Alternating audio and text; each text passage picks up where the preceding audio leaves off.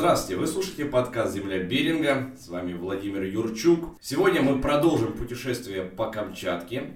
Между прочим, открою вам большой секрет, мы путешествуем, если вы вдруг не слушали наш первый выпуск, я обязательно сделаю на него ссылку, мы путешествуем по заброшенным поселениям Камчатского края. К моему удивлению оказалось, что Камчатка пережила здесь действительно очень богатую историю, и у нас много поселений, которые по той или иной причине были оставлены людьми. Давайте вместе разберемся и узнаем еще нечто новое, потому что сегодня в гостях нашей студии главный библиотекарь отдела краеведения Камчатской краевой научной библиотеки имени Степана Петровича Крашенинникова Наталья Валентин... Валентиновна Дивнина. Наталья Валентиновна, здравствуйте. Здравствуйте, Владимир. У нас э, уже вот перед эфиром мы немножко с вами поговорили, и я уже себе записал даже.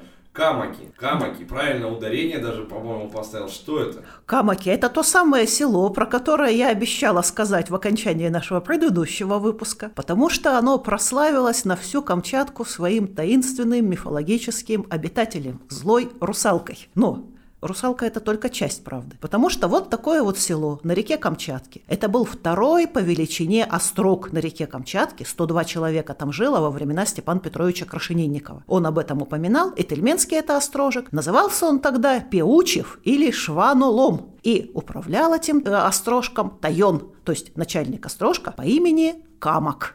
Так его и звали. Потом он крестился, стал Стефаном Кузнецовым, но это было уже продолжение истории. Вот такое вот поселение. Переносилось оно немного, но прославилось оно на всю Камчатку. Во-первых, миновать его было нельзя, потому что все по долине реки Камчатки путешествовали или по реке, или по ее острожкам. И о чем бы ни зашла речь в этом острожке, большом острожке, селении потом, жители так или иначе сводили речь свою на одно. Главная тема разговоров – человека-ненавистница, русалка Камак и ее злые проделки. Вот жители этого селения твердо считали, что в водах возле них живет некое существо. Вот в переводе с ительменского как-то от названия этого существа я встречала то ли животное, то ли насекомое, насекомое, живущее в воде. И вот про это существо они, причем рассказывали об этом в девятнадцатом веке, в начале двадцатого века. Когда я читала воспоминания старожилов долины реки Камчатки, это уже тридцатые, сороковые годы, ниже по реке Камчатки были русалки, вспоминает мельковчанка. У нас в Мельково русалок не было. Вот хотите верьте, хотите нет,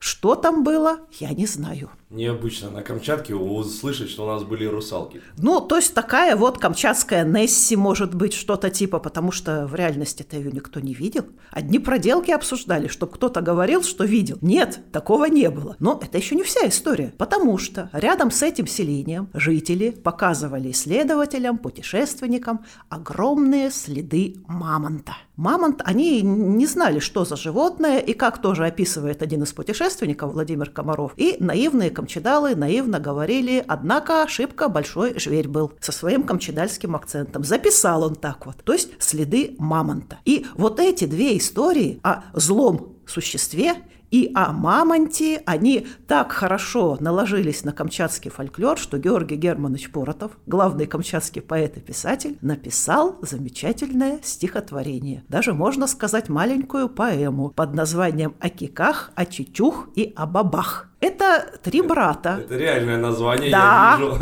Да. Три брата-богатыря, которые победили Камака. И этот Камак, сначала он описывается. Камак, Камак, великан, нет его сильнее. Камак, Камак, ураган, нет его быстрее. И они всячески-всячески на этого Камака... А, ну да, Альф Шаромах, Альф Тигили, в стародавние времена жили-были, не тужили эти вот братья. И описывают на это существо. Вот, тот помчался без оглядки вдоль реки-реки Камчатки. Камак сзади, топ-топ-топ, вот он рядом, вот он, хлоп. И с разбегу Камак прямо в западню большую яму всей громадой угодил. Закряхтел на всю долину, сверху третий молодчина, в зверя грыбой запустил, крик победный возвестил. Прям Пушкин, вот прямо по размеру. Вот и все. Ну, дальше они празднуют победу, я не буду все читать, оно достаточно большое. Вот и все. Хотите, верьте, а не верите, проверьте. Живо Камаки село, это там произошло. Вот, как говорится, комментарий к моему рассказу. Меня привлекла эта книжечка маленькая из вашей личной коллекции. Это наша библиотечная книга, замечательная тоже. Там много таких замечательных произведений. Ну вот сам факт, что Георгий Германович Поротов, он тоже путешествовал по Камчатке, собирал фольклор, переосмысливал его. Потому что, например, так я слегка отклоняюсь, ну, угу. как обычно, угу. о киках, о чичуха и о бабах — это не просто что-то такое придуманное. Это название, как вот ительмены, когда, когда жарко, когда холодно, когда резкие, вот мы кричим «ой-ой-ой» там, или «ой, как холодно». Вот это такие ительменские крики, которые сохранились в речи камчедалов на самом деле. Ну, меня удивляет, что все-таки э, очень похоже на русский фольклор. Мы привыкли к тому, что здесь э, мы слышим что-то необычное, а здесь вроде та же самая родная русалка и тот же самый огромный зверь. Ну, мамонт, мамонт! Ну, я вот не знаю, как говорится, коль не верите, проверьте. Да, да. Я предлагаю на этом, да. Самое-то главное, что село-то, село было закрыто в тысяча девятьсот, от сказок и легенд. Реальное село Камаки было закрыто в тысяча девятьсот шестьдесят восьмом году. И я видела фильм, снимали фильм в начале уже двадцать первого нашего века, что там. А там... буйные заросли крапивы. Ветер, вот такая вот крапива чуть ли не по грудь человеку, который там ходит, который там когда-то жил. Вот что осталось там. И более ничего. А вообще, по, мы можем сказать, это было ну, большой острог. То есть это, как острог, это был, говорю, второй по величине. Селение было достаточно крупное, потому что рядом, допустим, ну, небольшие Ушки, небольшие Кресты, еще одни тоже исчезнувшие названия с карты Камчатки — Машура, всякие лесозаготовительные пункты. А Камаки — большое, известное, старинное село. То есть вот такая была тоже история на Камчатке. Пытаюсь понять, да, даже большие вот такие поселения не застрахованы от того, чтобы вдруг не стереться и не порасти крапивой, как говорится. Ну да, вот вспоминаем целые города, камчатские города закрывались, исчезали, и тоже сейчас там ничего нету, то есть э, все может быть. Поэтому вот одно из первых, одна из первых историй, которые я хотела рассказать. Но моя любимая тема, все-таки говорю, ну не была я там, угу. это исторические темы, потому что столько на Камчатке мест, которые связаны вот с удивительными людьми. Кто открыл Америку, спрошу я вас? Колумб. Колумб, правильно, Колумб. А для россиян кто открыл Америку? А вот это интересно.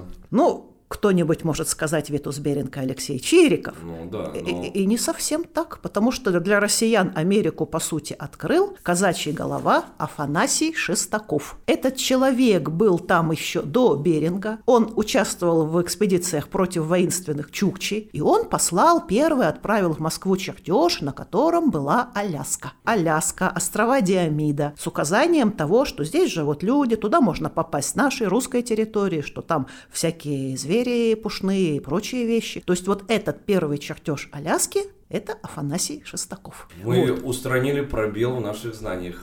Ну, тем не менее, вот такая вот история. Но прославил, точнее, даже вот это прославился. А вот печально известен был Афанасий Шестаков среди чукчей тем, что руководил экспедициями против чукчей. Чукчи были настолько воинственным народом долгое время, что с ними невозможно было заключать ни договоров, они отказывались платить ясак, они, они громили. громили казачьи отряды. И вот отряд Шестакова и Павлуцкого, тоже долгое время они там сражались. И вот село, село, место, на котором погиб казачий голова Шестаков, находится к северо-западу от села Каменского на морском берегу. Называется оно Шестаково. И вот как это, корякское даже есть название, Лын-Линг-Чун, Чгун, точнее, вот даже записала, чтобы не прописать. Mm-hmm. Вот. И в тысяча семьсот тридцатом году Афанасий Шестаков там погиб. Там было кровопролитнейшее сражение, вот опять-таки чукчи настолько были воинственными, что у нас в библиотеке, вот тоже хотела, ну, несколько mm-hmm. не к месту,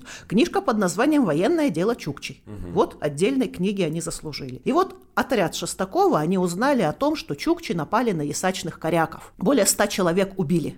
И погнались за ними в погоню. Преследовали они, и столкнулись они на реке под названием Ягача. Сейчас эта река называется Шестаковка. И, увы, наши там потерпели поражение. Погибли два командира, десять казаков, шесть якутов, одиннадцать ламутов, один коряк. То есть отряд против чукчи был весьма таки вот такой интернациональный. Mm-hmm. Вот. Чукчи захватили знамя и очень-очень богатую добычу. И вот это место, это морское место. То есть там жили береговые жители. Там стояли их рыбалки, вот название почему такое. И долгое-долгое время там находилось село под названием Шестаково. Причем местные жители, они помнили, они помнили до сих пор, почему оно так называлось. Что здесь вот у чукчи, и чукчи там давно уже нету, чукчи давно ушли на Чукотку, а потом наши чукчи в Алютарский район пошли, это Пензенский район. А селение долгое-долгое время там было, вот. И вот сейчас его нет. И чтобы попасть туда, это не просто квест, это что-то совершенно невообразимое. Рядом находится маленькое, тоже полуживое село Парень, столица корякского кузнечного промысла. И вот по дороге обязательно проезжают Шестакова. И вот там снимали фильм про уроженку села Парень Риму Плепову, и она мне рассказала, проезжали мы мимо Шестакова. Вот, ну что могу сказать я там? Тундра, море, красиво и абсолютно пусто. Только в памяти жителей известно, что когда-то там что-то находилось. Вот представляется тоже картинка: море, тундра, Пензенский район, ветер и вот такое. Кто бы мог подумать, да, что ты стоишь там на месте, и когда там кипели не просто, не, не просто жизнь, но еще и, и серьезные бои. Вот таких мест, кстати, на Камчатке очень и очень много, потому что вся история Камчатки конца семнадцатого, начала восемнадцатого века — это постоянные столкновения, восстания. С теми самыми чукчами заключили мирный договор только в конце восемнадцатого века. После этого они резко прекратили все свои нападения, ну и стали жить мирно с соседями. Ну, до этого, вот до этого даже знаменитая фраза из одного из распоряжений того времени: «Немирных чукач истребить вовсе». Если учесть, что со всеми народами, которые встречались на пути россиянам, было велено обращаться с лаской и приветом, ну, имелась для этого одна весьма реалистичная причина. Ясак они могут платить, угу. Поэтому что ж, обижать-то плательщиков угу. будущих. А вот с чукчами такая история не прошла. И ясак они никогда не платили. Вот, вот так, отстояли. Но не единожды в истории были случаи, когда коренное население отдавало отпор приезжим. И достаточно серьезно. Вот. Удивительно, да, не уч- учитывая, даже у них, собственно, видите, технологии были. Там, у ну, них, там... ой, ну просто забегая вперед, вот так вот представить себе фигуру, у них были не просто технологии, это какие-то были настоящие рыцари Камчатки, равно как и коряки. Они носили настоящие доспехи. То есть у них были латы, сделанные из моржовой шкуры, из костяных пластин. Они закрывали вот что-то похожее, типа крыльев за спиной, таких больших деревянных. Закрывали они воина целиком. У них были шлемы из костяных пластин. У них были луки, которые вот мощные совершенно, копья, и они тренировались воевать и сражаться буквально вот с, с детского возраста. Мальчиков к этому приучали совершенно вот такими жестокими способами. К тому же олень, оленевода, оленевод должен быстро бегать. Такое вот столкновение. Боец. Наталья Валентиновна, хотел спросить, углубляясь в историю Камчатки, по сути, люди, которые написали книги, какие-то очерки, они же все военные. Но у нас же не принято считать, что военный там, допустим, может там, книгу написать. Ну, вы знаете, военные, пожалуй, я не очень-то соглашусь. Воен... Моряки, да, кругосветные моряки, военные моряки. Но они ни с кем не сражались, то есть он имел воинское звание и прочее. Путешественники по Камчатке, Атласов, Атласов напис... с его слов записали сказки. Так, Степан Петрович Крашенинников, Георг Стеллер, ученые. Витус Беринг, ну, воинский чин он, конечно, имел, тоже моряк. То есть, скорее, моряки. А в девятнадцатом веке уже очень много путешественников, хотя моряков тоже хватает. То есть, моряки, а в двадцатый век это уже чисто практически или ученые, или чиновники. Вот тоже еще неожиданные люди, которые всячески изучали Камчатку. Вот такая вот она история. Ну что ж, мы э, рассказали про одно село, которое вы не увидите, а может быть увидите, но и вам придется пройти сквозь заросли крапивы. О втором месте теперь мы знаем, что там степь, но зато очень красивый вид. Тундра, тундра. Да, это, конечно, впечатляет. Это на словах. Хотелось бы, конечно, увидеть это своими глазами. Вот вам повод приехать на Камчатку. Ну и следующее место. Следующее место. К радости формата нашей передачи, это место, которое могут посели, посетить все желающие. Это жители Камчатки, приезжие на Камчатку. Мало того, они все его посещают, как правило. Но никто не задумывается о том, что здесь раньше находилось селение. Не буду долго держать интригу. Это селение под названием Халактырка. Это вы имеете в виду Халатырский пляж, где мы отдыхаем? Я имею в виду именно это место. Что-то не, не сходится. А вот э, если вы проедете дальше чуть-чуть вглубь, к, к речке Халактырки, вот на берегах этой речки Халактырки долгое время стоял, сначала это был острожек, Ительменский острожек, То есть это было старинное ительменское поселение. И долгое время там жили еще и русские поселенцы. Они ловили рыбу, потому что там прекрасная рыбалка, там тундра. Ну, представляем мы, где это место. Это место там, собственно говоря, мне показывали это место. Моя подруга, у нее предки родом из этого, из этого селения. Камчедалы Сахаровы. Да, то есть она сама камчедалка. Вот мы сидели напротив, устроили пикник напротив этого места. Речку можно перейти, ну, вброд ее при мне никто не переходил, она все-таки достаточно. На машинах ее можно, если у вас джип, можно ее форсировать. И окажетесь вы на том берегу, который ближе к мысу, то есть еще подальше от нас. И вот там стояло это селение. Чем это селение прославилось? Печально прославилась. Макошху назывался этот острожек, угу. ительменский, в устье реки он стоял. Чем это селение печально прославилось? Тем, что это цунами-опасная зона.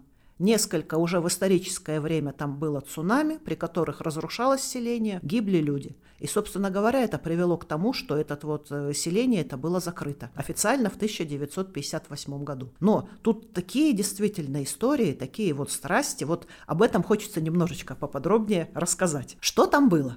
Во-первых, там было знаменитое место. Ну, вот мы устраиваем пикники. И во времена губернатора Завойко это было любимое место. Поехать устроить пикничок. На нартах из Петропавловска. Дамы и господа, середины девятнадцатого века, все одетые в кухлянки, что вызывало просто дивный смех, потому что дама того времени, одетая в кухлянку, торбаса и штаны, ну, это, это сильно. Они мчались на собаках, потому что существует прямая дорога, то есть можно было проехать зимой на собаках, а летом, а летом туда попадали только на ботах, на долбленных лодках. Но это уже не для того, чтобы пикник устроить, это по делу. А вот наши дамы и господа мчались туда. Очень это было популярно во время святок, на Рожде... после Рождества. И устраивали там пикник на берегу океана.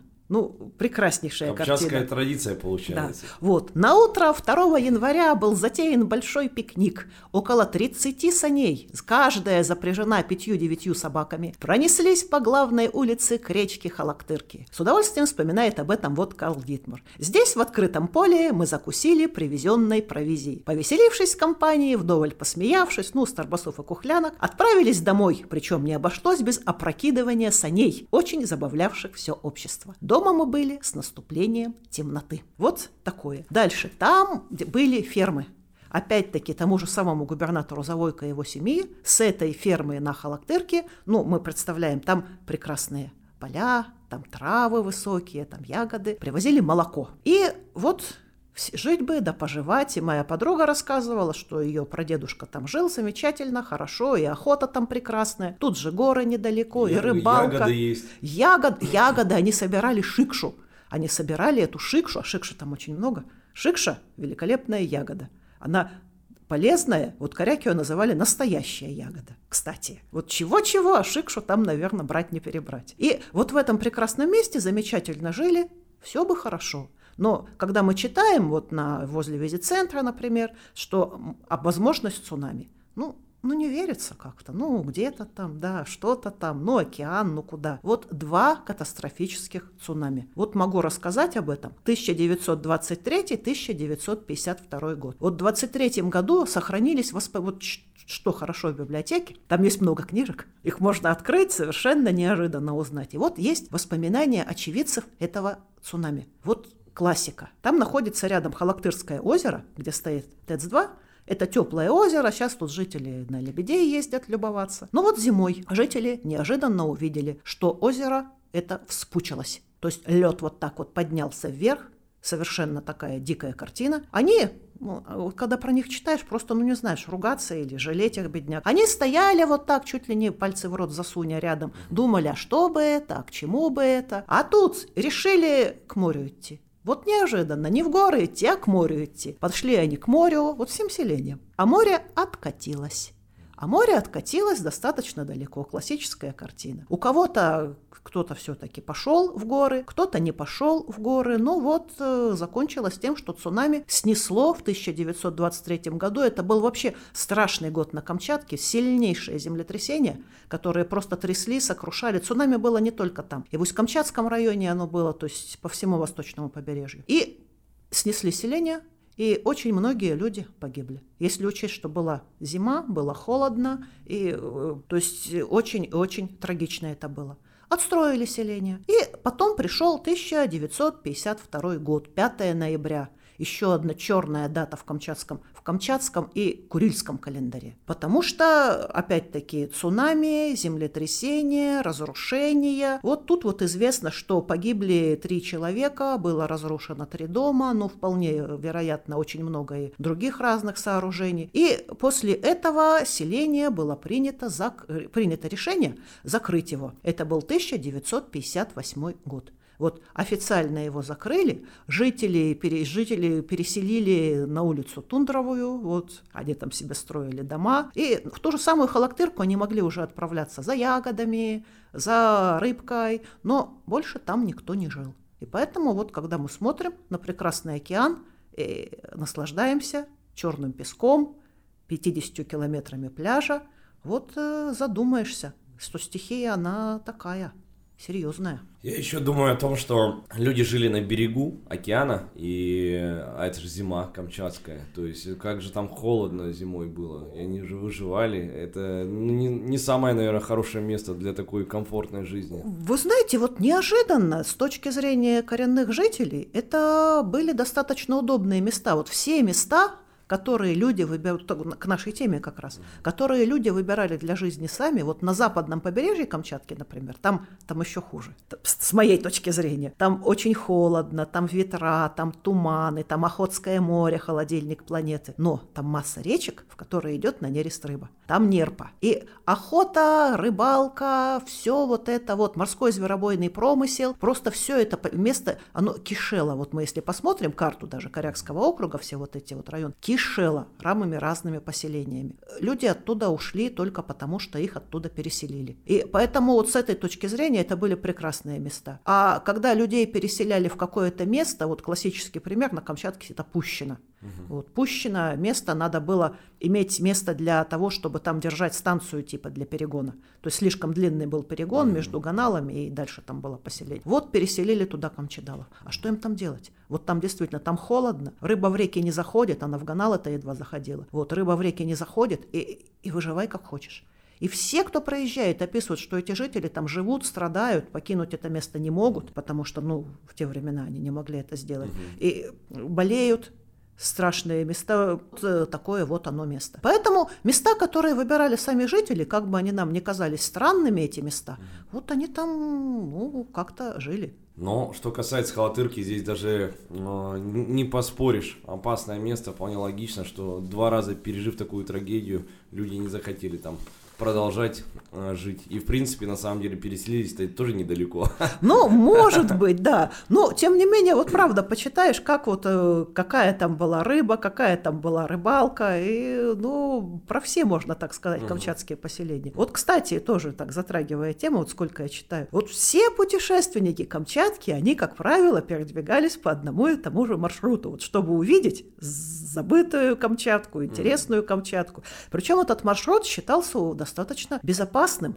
Ну, медведей мы не берем, мы, у нас есть медведи. Но вот у меня есть одна любимейшая история, как англичане совершали сплав по реке Камчатки. То есть это сплав по реке Камчатки от Шаром и до Устья. До Усть-Камчатска. Вот это место, там не только англичане сплавлялись. Вот что англичане мне понравились. У них не было карты. У них карта заканчивалась на Верхней Камчатке, но очень хотелось им это плавание совершить. И они пошли к доктору Бенедикту Дыбовскому. Легендарная личность. Это был тысяча восемьсот восемьдесят второй год. Легендарная личность в истории Камчатки. Ссыльный доктор-поляк. Он тут много лет жил, изучал, лечил, написал книги. Фотоальбомом Дыбовского мы пользуемся все до сих пор с радостью. Вот как выглядел защитник Петропавловска, например, Петропавловской обороны. А вот, посмотрим в альбоме Дыбовского. Как выглядели жители, американские купцы, вот все они там есть. Так, но я немножко не о том. И вот, когда они к нему пришли спрашивать, а как вот нам сплав сделать, там мы ничего не знаем, что там будет. Он им ответил гениальной фразой. Что бы ни случилось с вами в пути, могу сказать одно.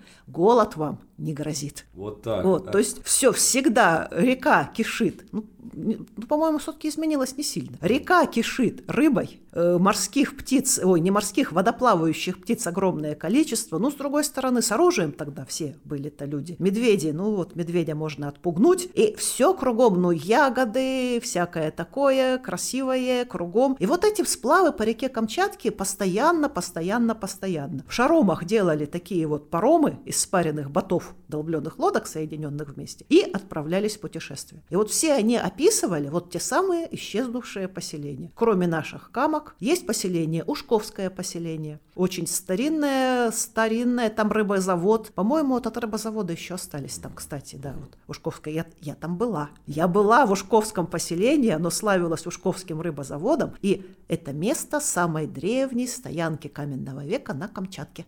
Более пятнадцать тысяч лет назад люди пришли на Камчатку. И вот эта стоянка, там она есть, она огромная, и мало того, что они пришли, они селились там из тысячи... Ой, правда, звучит-то как. Из тысячелетия в тысячелетие, вот там огромный культурный слой, так вот, ну, почти, может, выше даже нашего помещения, нашей студии, периодически засыпало их пеплом от вулкана. Вот на тему того, что жители выбрали место, вот пятнадцать тысяч лет назад они его выбрали, mm-hmm. и жили, жили, жили, покидали периодически. И Ушки вот еще были в двадцатые, в тридцатые, в сороковые годы, там был рыбозавод и вполне себе симпатичное камчедальское поселение. И дальше вот продолжая, Ушки, Кресты, Нижнекамчатск, о котором мы говорили. В двадцатом веке, когда разрешили переселение на Камчатку, там появилось множество разных маленьких поселений. Вот старообрядцы, например, старообрядцы переселились на Камчатку после Столыпинской реформы. Поселение под названием Черный Яр. Вот, это их поселение. Там же и Красный Яр. И много-много вот таких вот тоже. Вот у меня книжка «Усть-Камчатский район» из истории населенных пунктов. Огромное количество этих населенных пунктов по всей, по всей реке Камчатки. И вот что-то от них осталось. осталось. Правда, если реку, хотя тоже э, в советское время реку запрудили очень сильно срубленным лесом, его сплавляли живьем mm-hmm. там. Да, ну как сейчас с этим. Но тем не менее, вот постоянно плавали. Ну, вот так, к слову. Интересно, люди приезжали же на Камчатку, приезжали за хорошей жизнью, то есть здесь действительно охотничьи угодья, рыбалка, иностранцев много было даже в то время. Да. Да, то есть э, Камчатка привлекала внимание. Не знаю, даже, наверное, чем свои вот это... Ну, все же трудно было добраться. Сейчас-то трудно добраться сюда. Ну, пожалуй, да. Но все, кто бывал на Камчатке, все, все ее описывали, все радовались, если удавалось побывать где-то еще. Потому что вот про англичан я сказала, они совершили свой сплав. У них были мест, два местных проводника, у них была собака. Ну, вот звучит прямо как вот семеро на плотах, не считая собаки, почти как у Джерома Каджерома. Совершили этот сплав. Другие тоже герои совершали путешествия. Вот перед, перед англичанами была американская экспедиция, российско-американская телеграфная компания. Они хотели проложить телеграф из Америки через Россию. Это была совершенно потрясающая идея. Это был тысяча восемьсот шестьдесят пятый год. В США закончилась гражданская война. И решили вот такой проект сделать. И исследовательская партия, она поход совершила через долину реки Камчатки, через Северную Камчатку, на Чукотку. Ну, правда, ничем эта идея не закончилась, к сожалению. Но у нас есть зато записки ее путешественника, ее, одного из ее участников, Джорджа Кеннона. Вот тоже читаешь и удивляешься о том, какая была жизнь. Невероятная была жизнь, что те же самые камчедалы, они на самом-то деле, они не сидели вот так вот безвылазно где-то там, они нанимались на те же самые иностранные шхуны, плавали, они с таким удивлением удивлялись, что где-то там в глуши Камчатской к ним обращались на английском языке, потому что вот те самые матросы судов знали язык, например, тоже это было. Да мало того, у англичан был проводник, наполовину англичанин, Лондон, наполовину лондонец Афанасий Варен, вот. Отец, ой, отец его это был Дэвид Варен, английский подданный, принял русское подданство. Вот такая вот история. То есть вот к чему, а я, да, я все, все увлекаюсь, то есть все они эти путешествия совершали, видели там и эти селения, и наблюдали, как живут жители, а вокруг, вот, а вокруг та самая красота, вулканы. Ой, а про вулканы когда начинают писать? Долина реки Камчатки, оттуда Ключевская группа вулканов. Просто все, станов... все ученые, путешественники, те самые военные, все становятся поэтами, когда они видят вот эти вулканы, еще Ганальские Востряки mm-hmm. тоже повергало просто в шок. Ну и третий пункт – это Авачинская бухта. Авачинскую бухту все, особенно те, кто был в других местах, пытались сравнивать и с Сиднеем, и с Рио-де-Жанейро, и все, все в один голос, независимо от национальности, вот, все говорили, что наша бухта круче всех. Да, вот так. Ну что ж, наше путешествие по забытым поселениям Камчатки подходит к концу. Мы рассказали действительно три уникальных э, случая, три уникальных рассказа о жизни людей. Я думаю, как раз наша беседа и помогает хоть немножко прикоснуться к тому, как жили люди раньше, почему выбирали места, почему устраивали поселения, почему их покидали. И это учит нас, современников, на самом деле тоже внимательнее присматриваться к Камчатке. Она хоть и прекрасна, но и достаточно сильна, да, когда, да. когда не, не в настроении, скажем mm-hmm. так. Вот, поэтому мне осталось напомнить, Наталья Валентиновна Дивнина у нас сегодня в гостях, главный библиотекарь отдела краеведения Камчатской краевой научной библиотеки имени Степана Петровича Крашенинникова. Наталья Валентиновна, большое спасибо. Как думаете, мы сможем еще встретиться, рассказать да. новые истории о Камчатке? Мне да кажется, это удов... очень важно. С удовольствием. Вот мы тоже как-то вы намекнули, что вот про Мелькова, про мою любимую, можно там целую сагу рассказать, и вот с участием Георгия Германовича Поротова и его произведений. То есть я, я с удовольствием, если это интересно, всегда пожалуйста. Большое спасибо. На связи была Земля Беринга. Услышимся в новых выпусках. До свидания.